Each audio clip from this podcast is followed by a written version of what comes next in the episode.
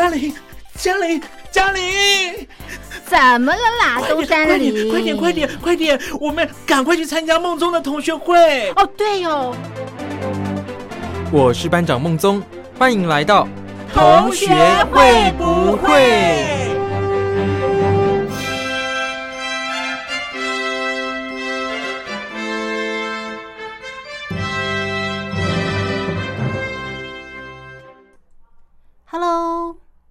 各位伙伴们，大家好，我是兰陵。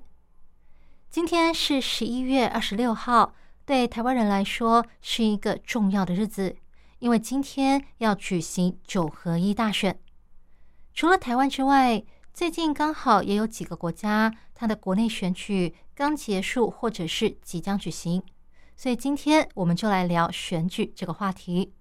那先来听一首歌曲，歌曲后就来进行今天的节目喽。刚才你所听到的歌曲是由五月天所演唱的《最好的一天》。刚才前面提到，今天对台湾人来说是重要的一天，因为要举行九合一大选。那这个选举要选什么呢？主要是选出六都的市长，还有市议员，以及十六位县市长，还有县市议员，加上乡镇市长啦，还有民代等等。那这边先问一下大家。你们知道六都是哪六都吗？给大家五秒的时间想一下哟。五、四、三、二、一，好，我要公布答案喽。台湾的六都分别是台北市、新北市、桃园市、台中市、台南市以及高雄市。另外，这次的选举还有一个重要的任务，那就是针对公民权是否要下修到十八岁。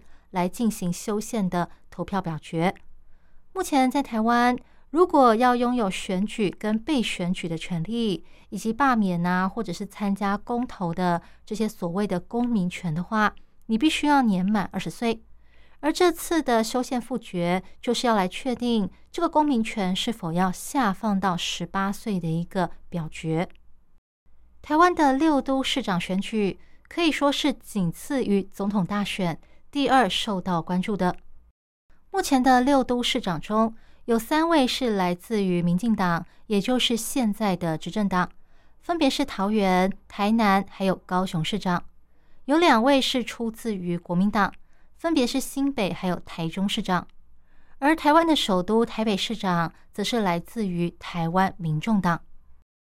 而在一般县市长方面，十六位县市长中。有十二位来自于国民党，有四位来自于现在的执政党，也就是民进党。情况刚好跟六都反过来。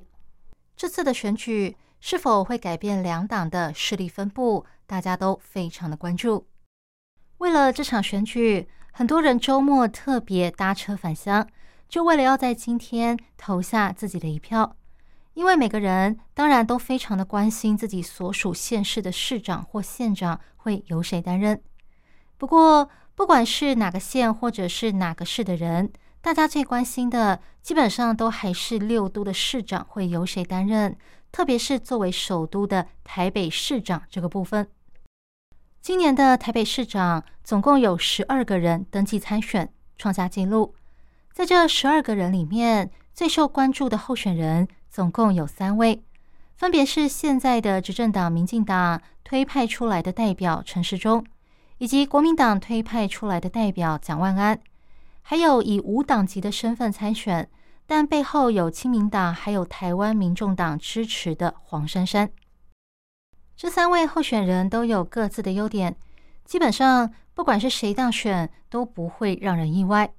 像国民党推派出的代表蒋万安。他曾经担任过两届立法委员，被称为“马英九三点零”，形象非常清新。民进党推派出来的代表，则是卫福部部长陈时中。他是在疫情期间，因为率领台湾成功抗疫而成为家喻户晓的人物。虽然说他之前的工作主要是跟他的医师专业有关，在政治上来说，他应该算是政治素人一枚。不过，因为现在的台北市长柯文哲，他原本也是政治素人，而有这样子的成功案例在前，感觉上医生要跳到政界似乎也不是太大的问题。第三位候选人是以无党籍身份参选的黄珊珊，他是现任台北市长柯文哲的副手，也就是台北市的副市长。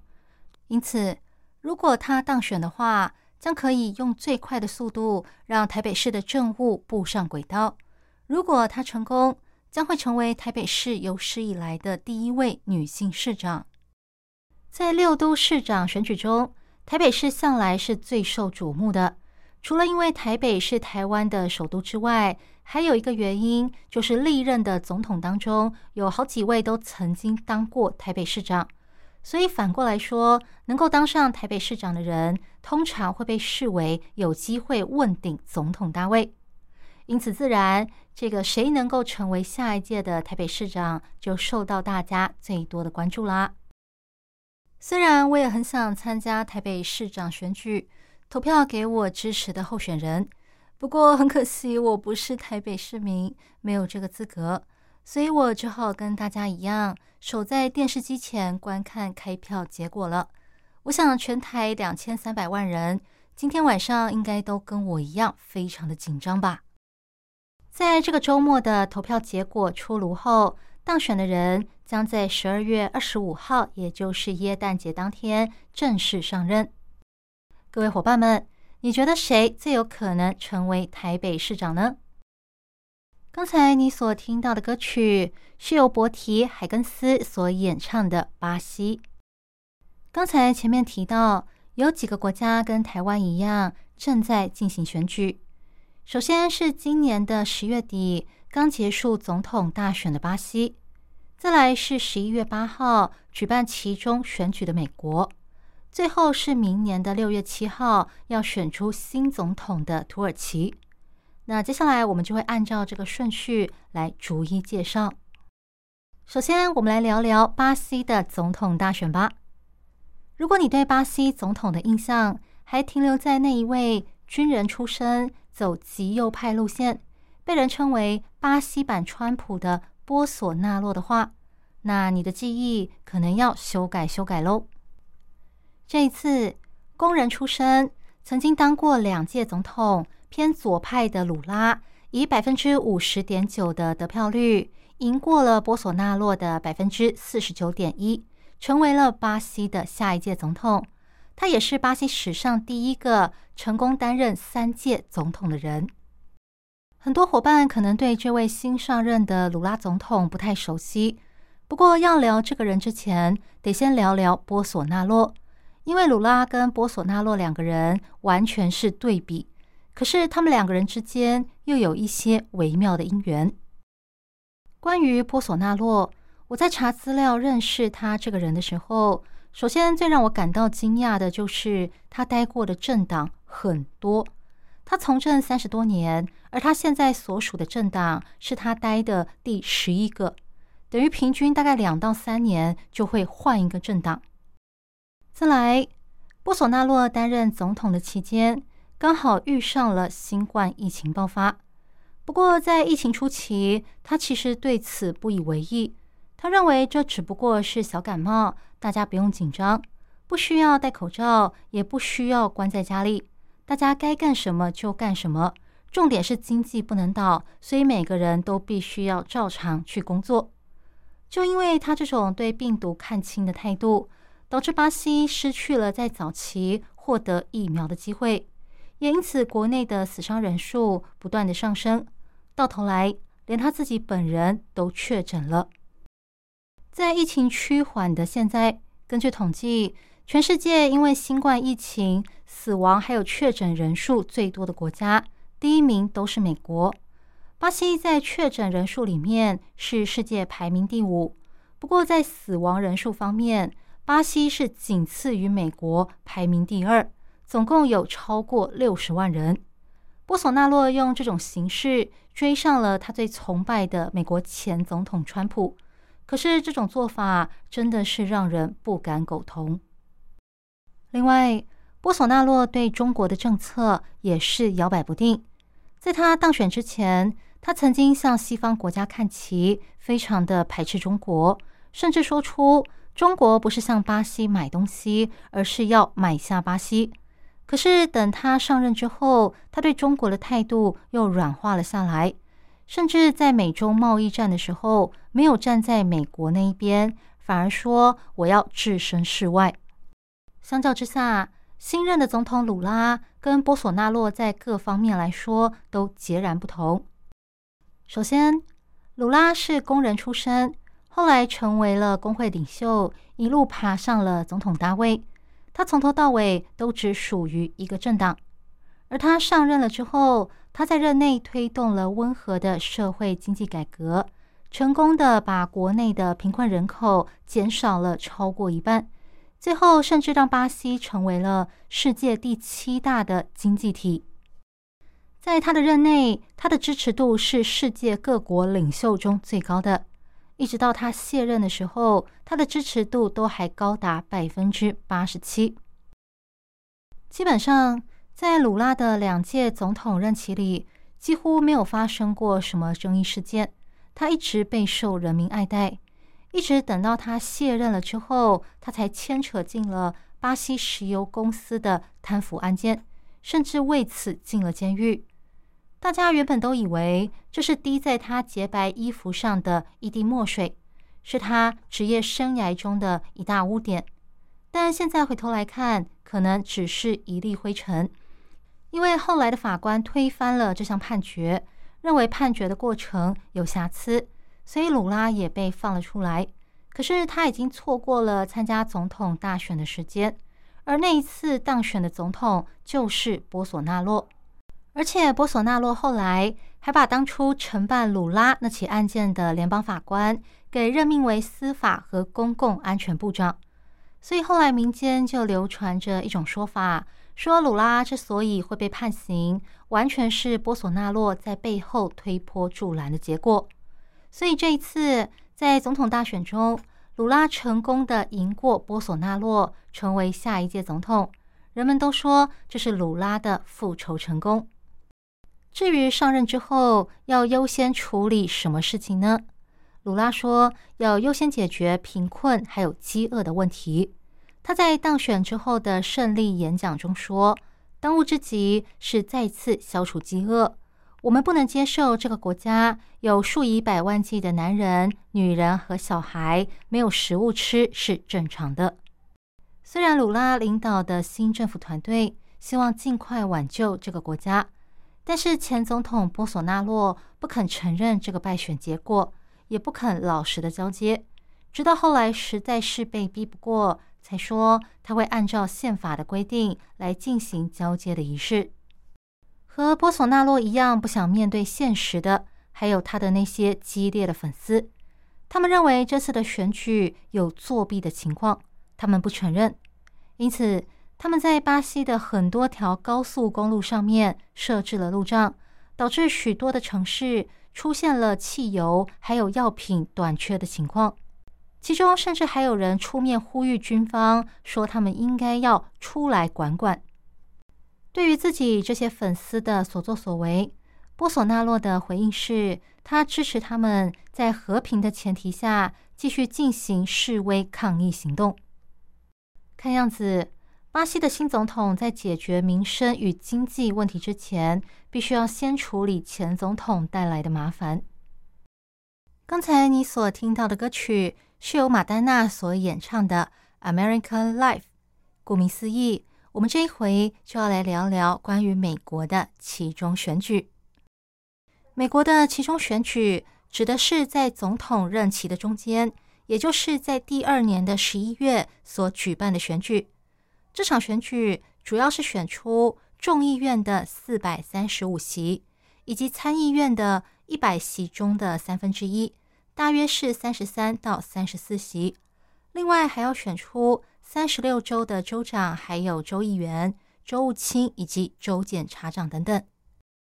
这场选举对总统以及他所属的执政党来说，是一次重要的期中考试。同时呢，也是两年后，也就是二零二四年总统大选的前哨战。如果执政党在这次的选举里没有办法获得两个议院的多数席次的话，总统的施政就会变得绑手绑脚。在全美国民众以及外界的关注下，目前部分选举结果已经出炉了。首先，在人数比较少的参议院方面，拜登所属的民主党以及前总统川普所属的共和党，在参议院的席次分别是五十比五十，也就是五五波。而在人数比较多的众议院方面，目前拜登所属的民主党获得了两百零八席，共和党则获得了两百一十二席，两个都没有达到过半两百一十八席的标准。不过，就目前情况看来，在野党共和党被看好，应该能够拿下众议院的过半席次。事实上，按照过往的经验，在野党在争取议院席次的时候会比较有优势，因为这样子才能够制衡总统跟执政党的权力。更何况这次的选举，共和党来势汹汹，说要让红潮覆盖整个议会。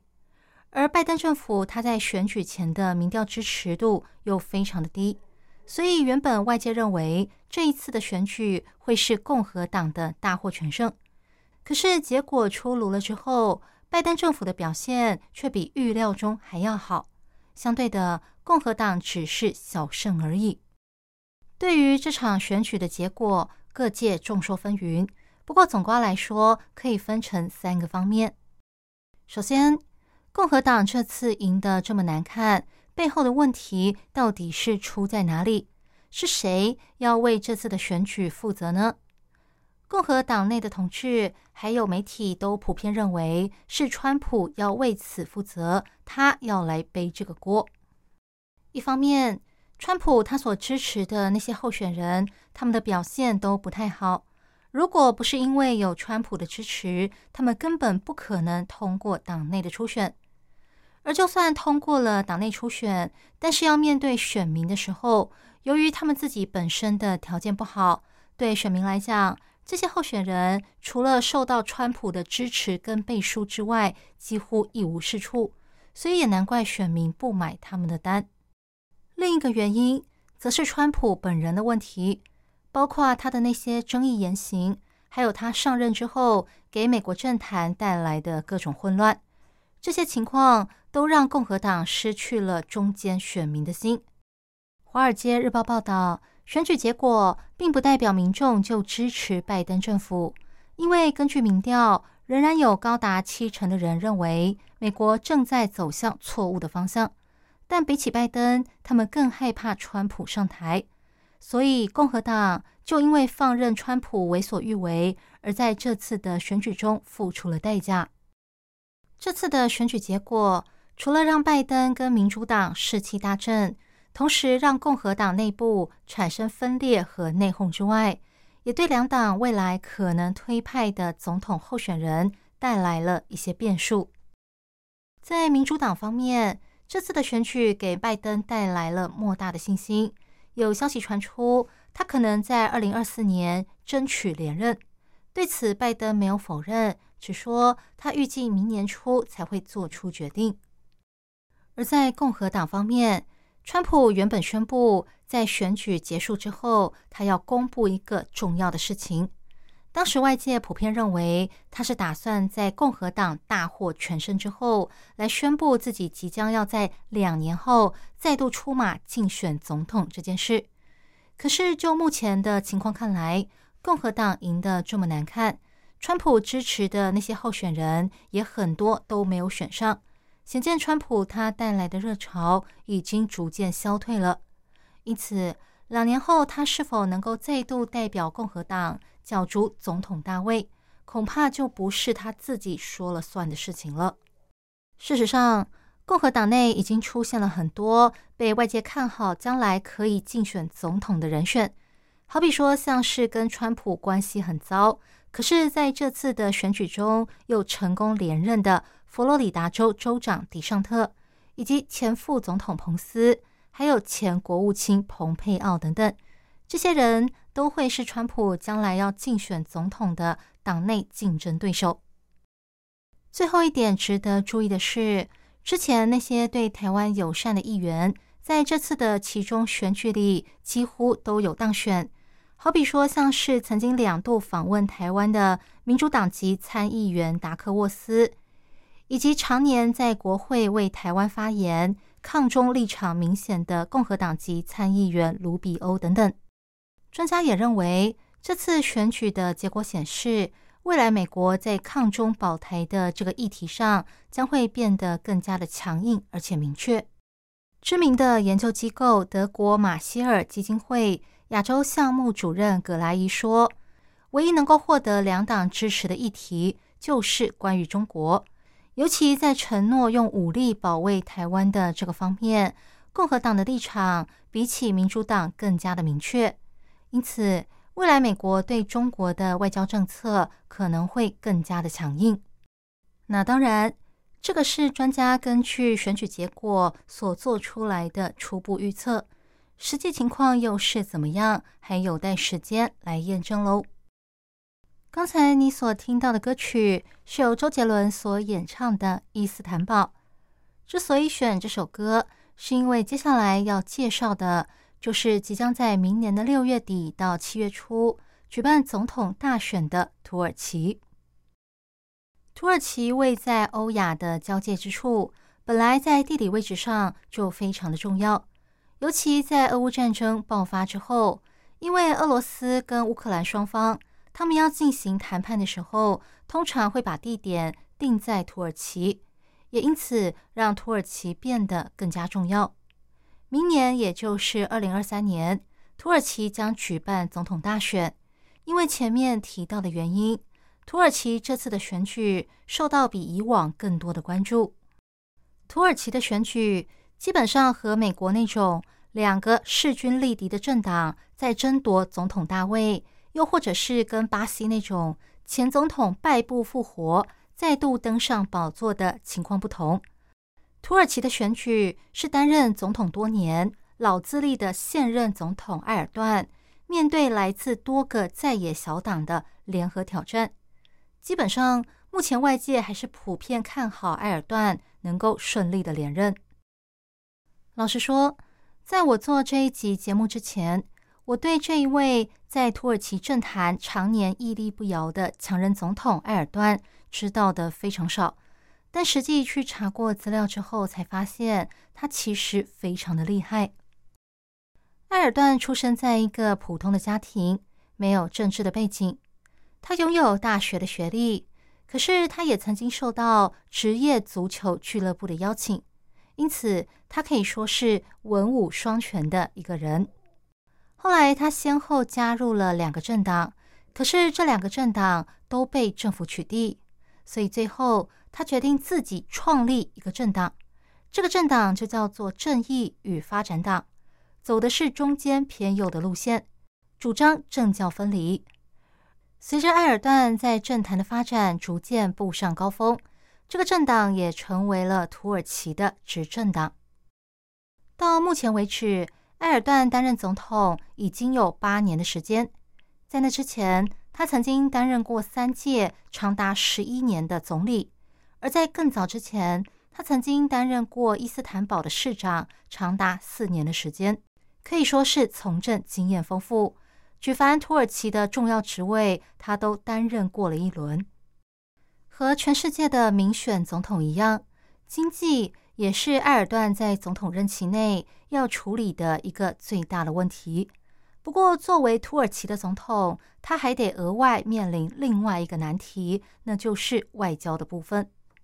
前面跟大家提到，土耳其位在欧亚的交界处，加上在古代时，他曾经建立过横跨欧亚非的大帝国。所以，土耳其的内部有点像是美国那样子，是一个民族大熔炉；而对外的部分又有点像是德国那样，周围有很多个不同的国家。这也导致它的对内民族部分以及对外的外交问题非常的复杂。在埃尔段主政的将近二十年来，虽然不能说他做的尽善尽美，但最起码土耳其的局势还算稳定。只不过，埃尔段毕竟不是巴西的零富平总统鲁拉，他本人还是有不少的争议。其中最新的一件就是他禁止国民使用推特这件事。近几年来，推特上一直不断流传着关于执政党的贪腐丑闻。埃尔端认为，既然推特无法阻止这些假消息流传，为了避免民众被洗脑，他干脆禁止大家使用推特。这个决定给他引来了很多的舆论抨击。毕竟这是一个开放的年代，使用社群平台是很平常的事情。可是他却要禁止大家使用，也难怪很多人都认为他是一个独裁者，还有威权者。另外，埃尔段曾经在二零一三年被人爆料有贪腐的情况，而在二零一六年，他又被非政府组织无国界记者列为新闻自由掠夺者之一。值得一提的是，在埃尔段领导下的土耳其跟中国的关系非常的微妙。早年，土耳其政府曾经抨击中国对待境内维吾尔族的态度，但是现在。面对这个议题，土耳其政府的立场反而显得有些摇摆不定。专家认为，毕竟中国是世界强国之一，再加上牵扯到贸易因素，也难怪土耳其在面对这个议题的时候，对中国格外的小心。回到土耳其明年的总统大选，为了要争取连任，埃尔段向选民承诺。说他会跟俄罗斯协调，确保能源供应充足，同时会努力让通货膨胀率下降。由于他拥有丰富的从政经验，因此他的承诺可以说是很有说服力。专家则认为，他的缺点在于第一个就是他本人的执政风格偏向权威，另一个原因就是他所属的执政党。因为传出贪腐丑闻而导致支持率下降。不过，即使如此，他的问题也没有在野党来的严重。在明年的总统大选中，要挑战他的是由好几个小的在野党所组成的联盟。这个联盟主要是抨击政府对经济发展的问题处理不力，同时他们也认为政府没有拿出全力来解决国内的叙利亚难民过多的问题。但这个在野联盟本身也有两个很大的问题。第一个问题就是，他们拿不出证据或者是像样的政绩，来让选民相信他们可以做的比现在的政府更好。另外一个原因就是，这个在野联盟没有办法同心协力推派出一个候选人来对抗埃尔段。因此，外界专家普遍认为，埃尔段明年很有机会成功连任。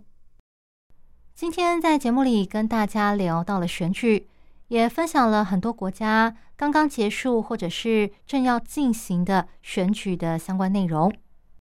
当这些国家的人们在忙着投下自己神圣的一票的同时，在大陆可能有很多人因为风控的关系，甚至连家门都没有办法踏出去，这实在是让人沮丧。所以今天的心理测验就来玩一个能够让大家打起精神的游戏。首先，请你选一个你最喜欢的颜色，这可以测出你最近会有什么好事发生哦。这里有四个颜色，分别是红色、蓝色、绿色、白色，请选一个你喜欢的颜色吧。红色、蓝色、绿色和白色，你喜欢哪个颜色呢？选好的话，我就要开始解答喽。选择红色的你，你最近会发生的好事就是你会获得你心里最想要的东西，因为红色是欲望的象征。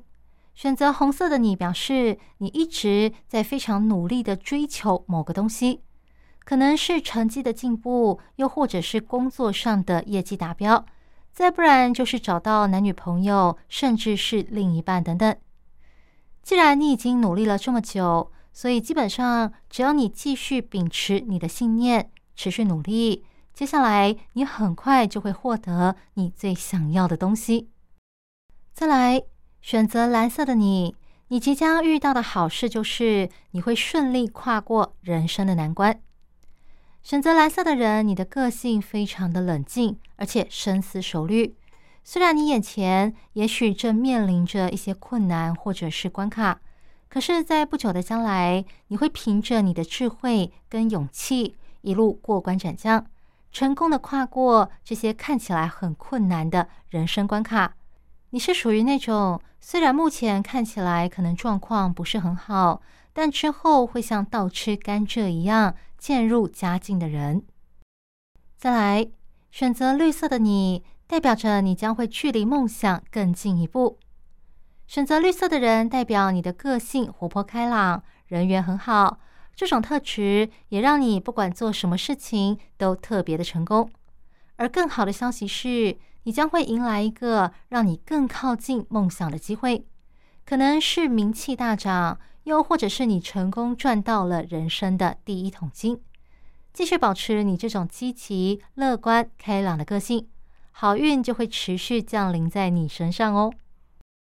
最后，选择白色的你，代表你即将展开全新的生活。白色就是一片空白的颜色，代表着各种未知的可能性。选择这个颜色的人，你喜欢挑战各种新的事情，而你现在也终于如愿以偿。你有可能会展开新的生活，或者是迎接新的生命。总而言之，你的周遭开始会出现剧烈的变化。而你已经准备好要接受挑战了吗？以上就是今天的心理测验，希望大家喜欢。如果你对节目内容有任何的想法或是意见，都欢迎写信给我。我这里的电子信箱是 l i l i 三二九小老鼠 n s 四五点 h i n e t 点 n e t，实体信箱是台湾台北北门邮局第一千七百号信箱。我是兰陵，那我们下个礼拜同一时间再见喽，拜拜。